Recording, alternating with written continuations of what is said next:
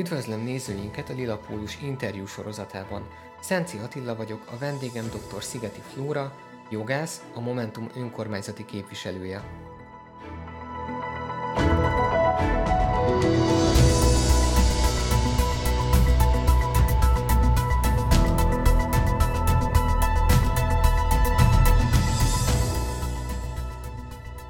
Az első blokkunkban arról fogunk beszélgetni, hogy milyen a jogállamiság jelenlegi helyzete Magyarországon. Ezen belül először is szerintem beszélgessünk az alapítványokról, hiszen rengeteg közpénzt szervezett ki az MNB alapítványokba, valamint az utóbbi egy-másfél évben a felsőoktatást is szinte teljes egészében alapítványi struktúrára konvertálták. Nézzünk meg egy videót a kedvenc alapítvány szakértőnktől, aki elmagyarázza, hogy mi is az alapítványok lényege. Indulunk egy magánszemélyből. Magánszemély vagyok, a pénz az enyém.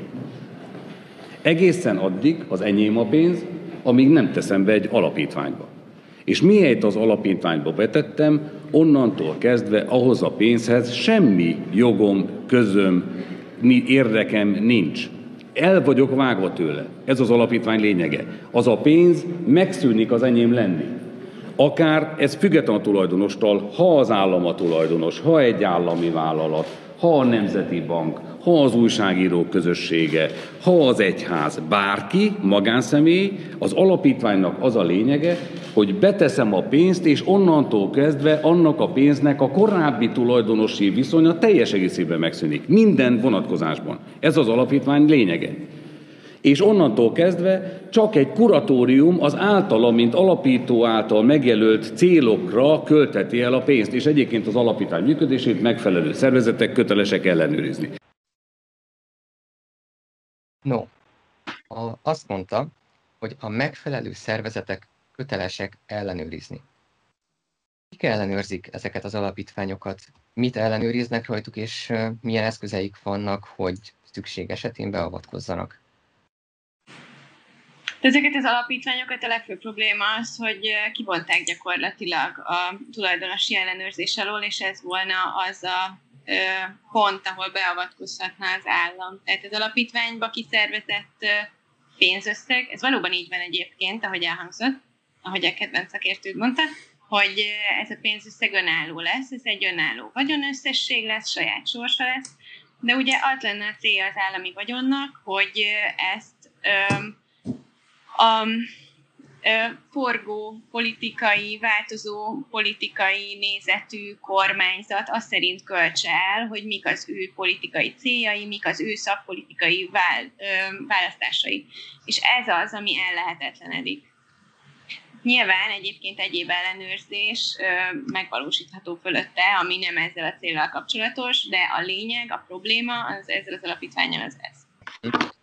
De akkor jól értem, hogy jelenleg tulajdonképpen kétharmad nélkül az államnak semmilyen kontrollja nincs e felett az, ezek felett az alapítványok fölött.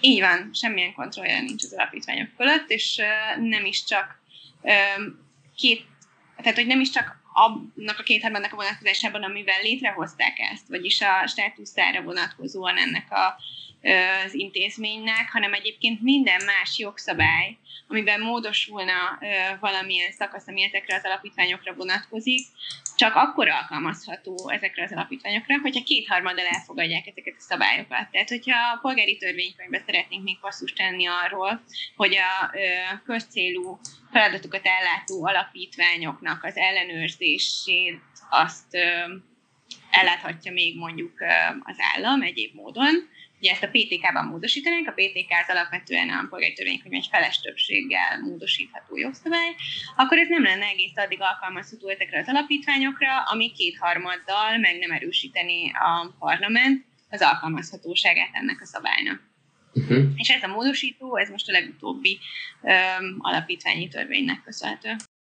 És uh, ezeknek az alapítványoknak uh, ugye Például a Corvinus Egyetem egy nagyon nagy részvénypakettet kapott, viszont több más egyetem nem kapott nekik, így gyakorlatilag az államnak beleszólási joga nincs, de öntenie kell a pénzt ezekbe az alapítványokba, vagy minden egyetem kapott egy hasonló vagyont, amivel gazdálkodhat. Hát ez alapítvány függő, van, ahol rendszeres jutatásról is szó van, van, ahol ingatlanokról van szó. Egyébként, hogyha visszagondolunk a Gödi ügyre, meg kiemelt gazdasági övezetek ügyére, illetve az adó, az önkormányzatoktól elvont adók ügyére. Ezzel kapcsolatban ugye született egy alkotmánybírósági döntés, ami arról szól, hogy, hogy az önkormányzatok számára biztosítani kell azokat a forrásokat, amik az általuk elvégzendő, kötelezően elvégzendő közfeladatok finanszírozásához szükségesek. És ugyan erről az alkotmánybíróság még nem szól, de valahol gondolatilag azért párhuzamban állítható ez a két dolog. Tehát feltehetőleg azokhoz a közcélokhoz mérten, amiket ezeknek az alapítványoknak el kell érni, vagy ja, aminek az érdekében ö, működniük kell, ezekhez biztosítani kell ezeket a feltételeket. Uh-huh. Azt hiszem, abban egyetérthetünk, hogy bírói függetlenség nélkül nincs jogállam.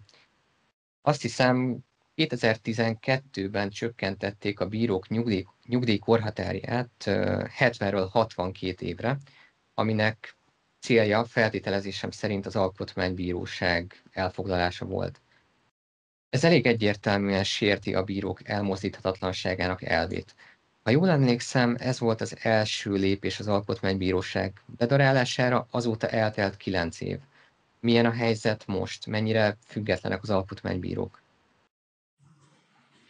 Ez a feltételezésünk az Alkotmánybíróság eddigi vagy mostani döntési rátája alapján, hogy alapvetően jobban húznak a döntéseik így a mostani rezsim felé, mondhatjuk ezt úgy is, hogy az alkotmánybírák többsége Fideszes, de az alkotmánybíróság és a bíróságok, ez nem teljesen keverendő össze. Az alkotmánybíróságnak több köte van a, a jogszabályoknak a felülvizsgálatához, és így a jogalkotáshoz valamennyire, bár ugye önmaga nem jogalkotó, de mégiscsak ezzel kapcsolatos a tevékenysége. A bíróságok munkája pedig ettől független, és azt gondolom, hogy mostanáig még azt gondoljuk, úgy általánosan a szakma, hogy a bíróságok azért megőrizték a függetlenségüket sokkal jobban, mint az alkotmánybíróság. Persze ez változhat. Ugye új legfelsőbb bírónk van, és a kúria elnöke, már nem legfelsőbb bíró, a kúria elnöke, és ő változtathat ezeken a, vagy ezen a helyzeten, akár új bíró kiemetése nélkül is. Tehát például az ügyelosztási renden nagyon sok minden múlik, hogyha egy olyan rendszert vezetnek be, ami kifejezetten ugye a kúria működésére vonatkozik, ahol a súlyosabb, súlyosabb ügyek, vagy mondjuk a választási ügyek egy olyan bíróhoz kerülnek, aki alapvetően szimpatizál a mostani rezsimmel, és ezt hagyja, hogy befolyásolja a döntését, akkor lehetséges, hogy szintén az ügyelosztási rend változtatása módosíthat azon, hogy a bíróságot mi mennyire látjuk kívülről pártatlannak. Uh-huh. Még egy kicsit maradjunk az alkotmánybíróságnál. Mm, én naívan azt gondolnám, hogy az alkotmánybíróság tagjának lenni az alkotmányjogászok között a szakma csúcsának számít. De mondtad, hogy gyakorlatilag Fideszes az alkotmánybíróság nagy része, és ebből meg sokkal inkább úgy tűnik, mintha ez egy ilyen politikai kinevezett pozíció lenne, és nem igazán szakmai alapon választanak ki a jelölteket. Um, mennyire jellemző, hogy a legjobbak legjobbjai lesznek alkotmánybírók? Most nem feltétlenül a Fidesz rendszer alatt értem, hogy nem annyira, de mondjuk előtte ez jellemző volt, vagy akkor is inkább a politikai kinevezettek kerültek oda? Én azért félnék ebbe belemenni, hogy azt mondjuk, hogy mikor került a krémek krémje az alkotmánybíróság székeibe, és mikor nem. Nyilván minden szakmailag kiemelkedő személynek is van politikai kötődése. Én azt gondolom, hogy azt nem mondanám az alkotmánybíróságra, hogy maga a Fidesznek a meghosszabbított keze jogászként egy politikus, vagy hát én a Momentum szakpolitikusaként ugye nyilatkozom, egy politikus, aki kevésbé veszi figyelembe ezeket a szakmai érveket, leegyszerűsítve, mondhatja ezt. De az, hogy egyenként vizsgáljuk ezeket az alkotmánybírókat, vagy bírákat, ezt nem fogja maga után vonni azt, hogy egyértelműen azt tudjuk majd mondani, hogy hát régen a krémmel kémia volt, és most pedig csak a legrosszabb jogászok kerülnek oda. Ahogy minden szakmában itt is vannak, akik inkább jobbra húznak, inkább balra húznak, uh-huh. De... És nem is ez a kérdés igazából, hanem hogy aztán a döntéseikben ez mennyire látszik meg. Uh-huh. Viszont akkor jól értem, hogy most inkább azt lehet elmondani, hogy inkább a Fidesz érdekei felé húznak az alkotmánybírók, de azért Igen, összességében nagyság, de azért az esetek többségében teljesen korrekt ítéleteket hoznak, ezek szerint csak egy kicsit a megfelelő oldalra hajlik a kezük. Nagyon sok döntést hoz az alkotmánybíróság, ahogy egyébként a közigazgatáson is rengeteg ügy átfolyik, amiket nem is látunk. Tehát ami a közvéleményhez eljut, ez egy igen kicsi szelet, de ez a legfontosabb rész. Tehát ezek azok, amik az alkotmánybíróság esetében a jogállamiságot érintik.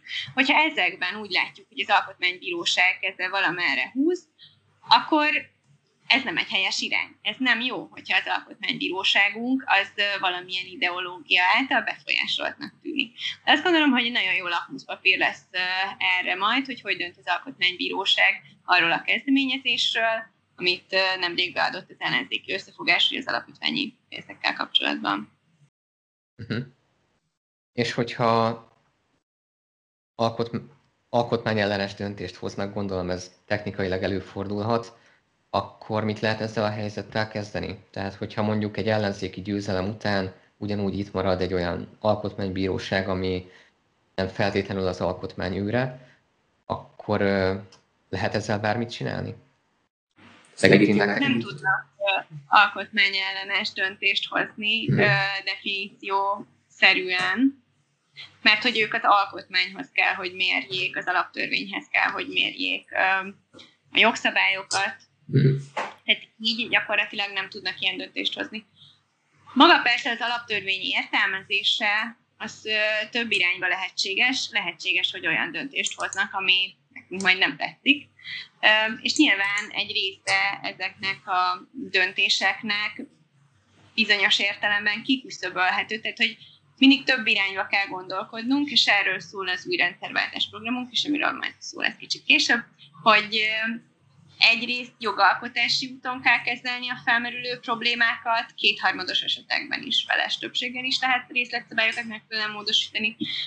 Másrészt pedig persze vannak olyan esetek, amikor vagy olyan megoldási alternatívák, amiknél fontos, hogy az alkotmánybíróság hogy dönt, de nem szabad erre hagyatkozni, és előre kell számolni ezzel persze, hogyha mi van akkor, hogy az alkotmánybíróság így fog dönteni, így fog dönteni. Persze, hogyha az alkotmánybíróságnak az összetétele megváltozik, akkor lehetséges az is, hogy korábbi döntését felülírja valamennyire.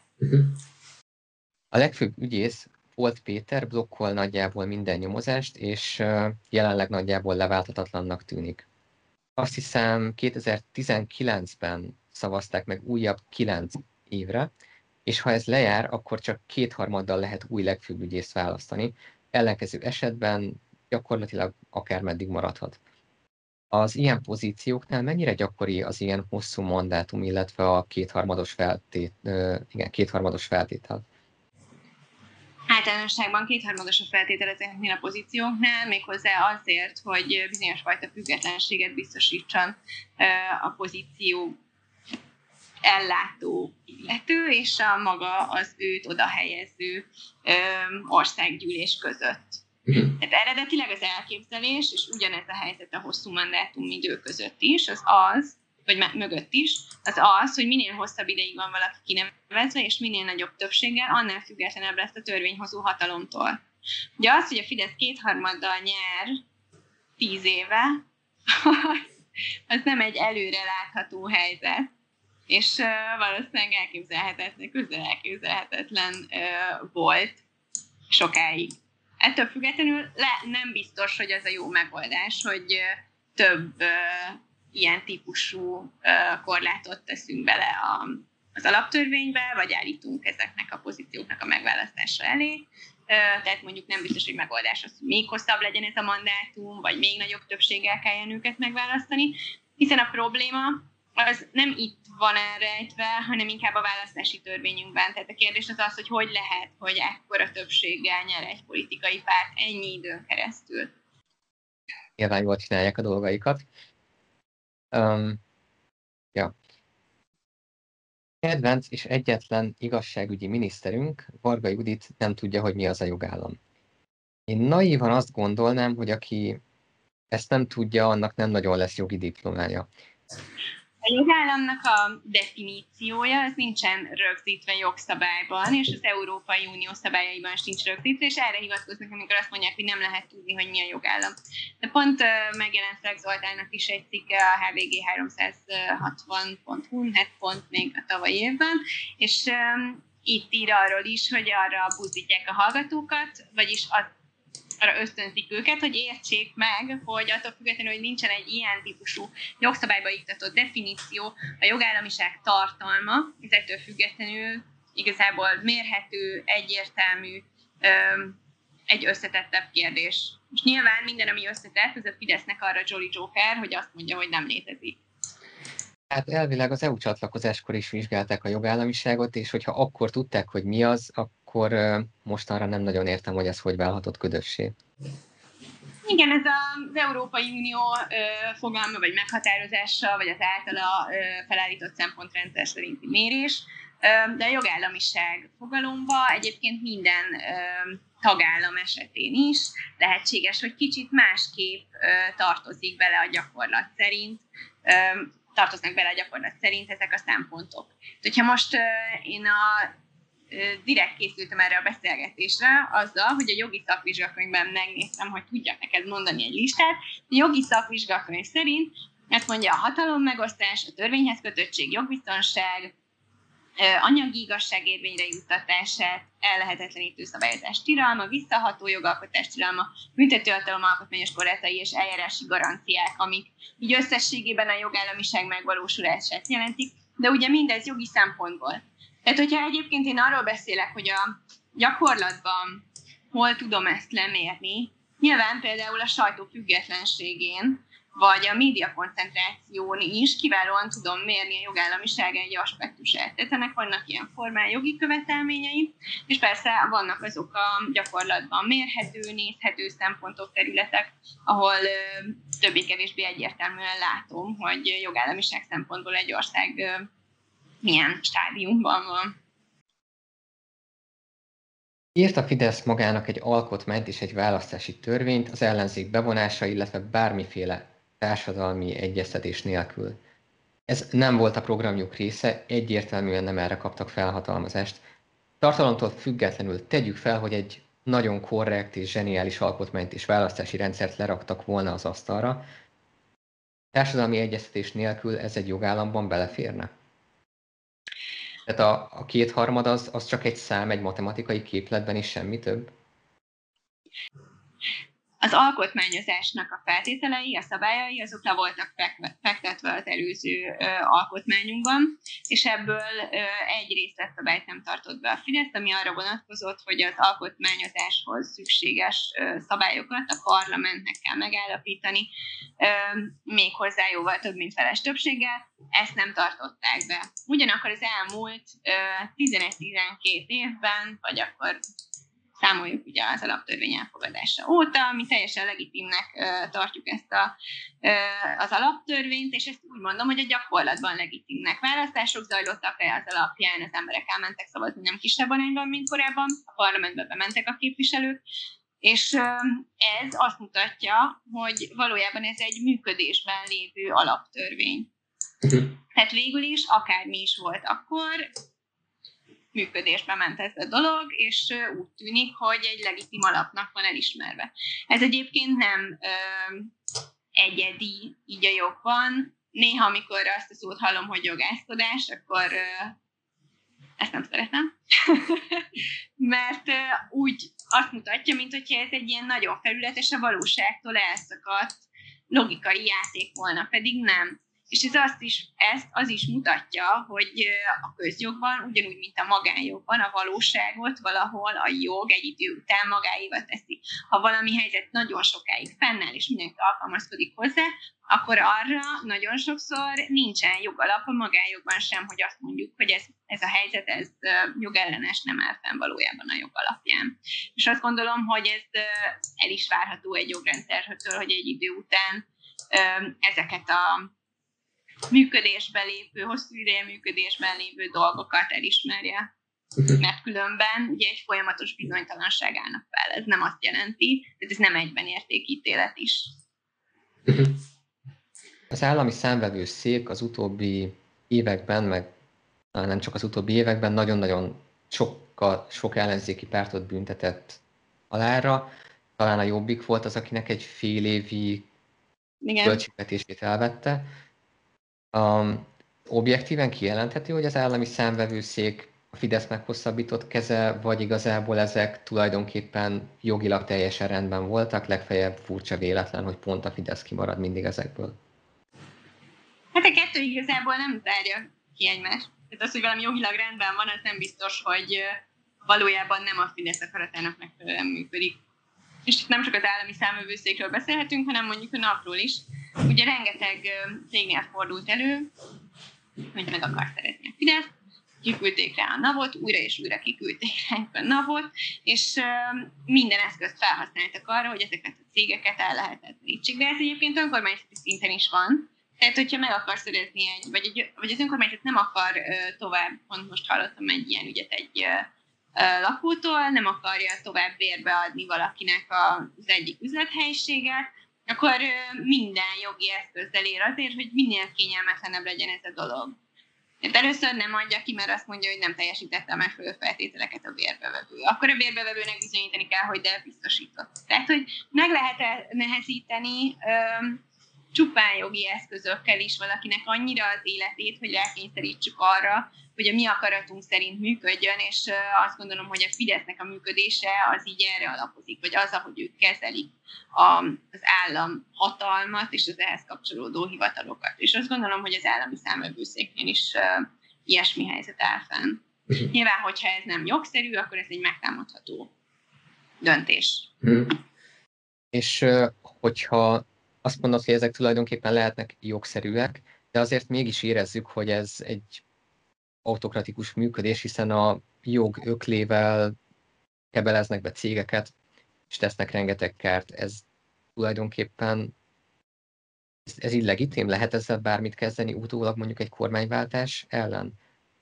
valami jogszerű, meg az, hogy jogállami, ezek kettő nem esik egybe. Tehát attól függetlenül, hogy nagyon sok minden ebben az országban jogszerűen történik, nem élünk jogállamban. Hmm. A jogszerűség és a jogáltali kormányzás, ezek olyan dolgok, amik azt jelentik, hogy követi a jogalkotó, megkövetik a hivatalok a jognak a betűjét különösen a jogalkotónál ugye nem csak arról van szó, hogy eljárás jogilag valami hogyan lesz jogszabály mondjuk, hanem arról is szó van, hogy mi a tartalma ennek.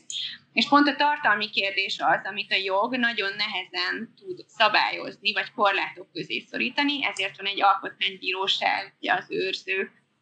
Nagyon sokféle ilyen apró garancia van a rendszerben, ami arra szolgál, hogy a tar- tartalom az nem ehessen el szélsőséges irányba, de ez nem egy fekete-fehér kérdés, és itt van az, ahol eldől, hogy egy kormány az jogállami módon él a hatalmával, vagy visszaél vele.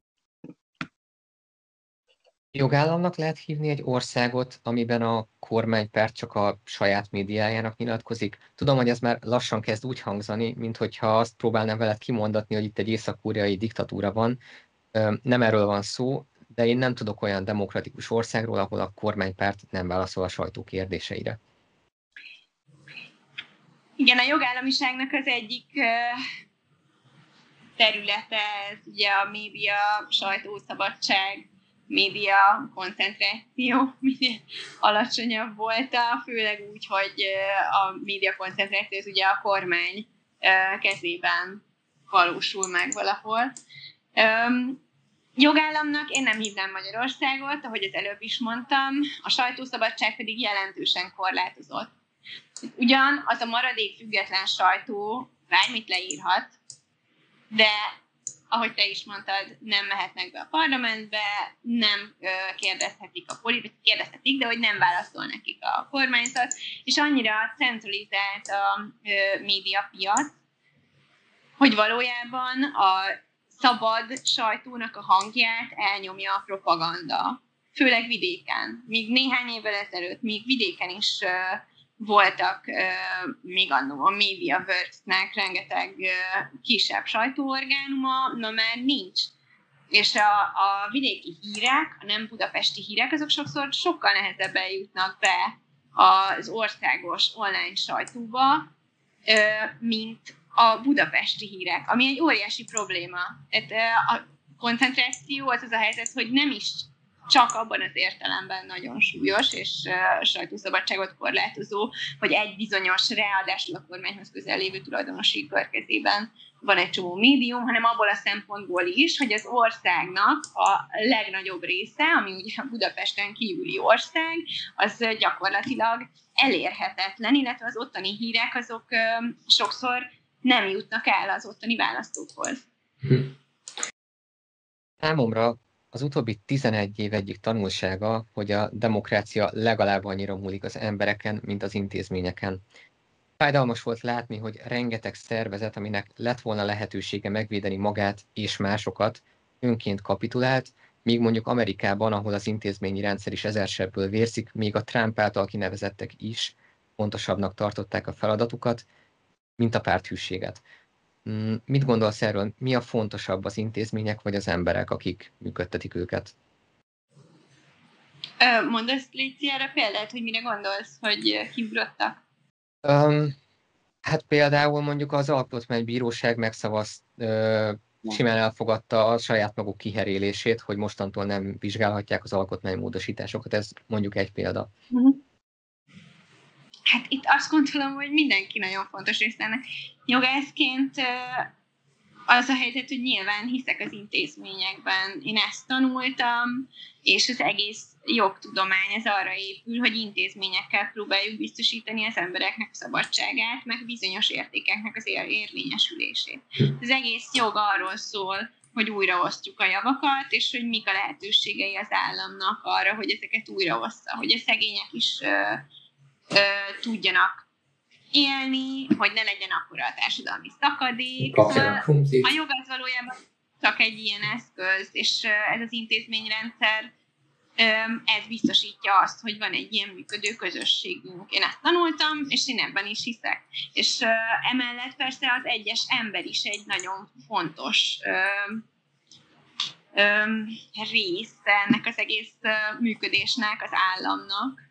És persze mondhatjuk azt, hogy az alkotmány bíróságban egy-egy ember, vagy a Fidesz által kinevezettek, ők nem léptek fel a Fidesz ellen, még Trumpnál igen. Mégis nem csak ők vannak ebben az államszervezetben, ők azok, akiket látunk. De ettől függetlenül a minisztériumokban, például a bíróságokon rengeteg olyan ember dolgozik, akik az utolsó, idegszálukig ott maradnak, és próbálnak azért tenni, hogy valami ne süljön el még rosszabbul.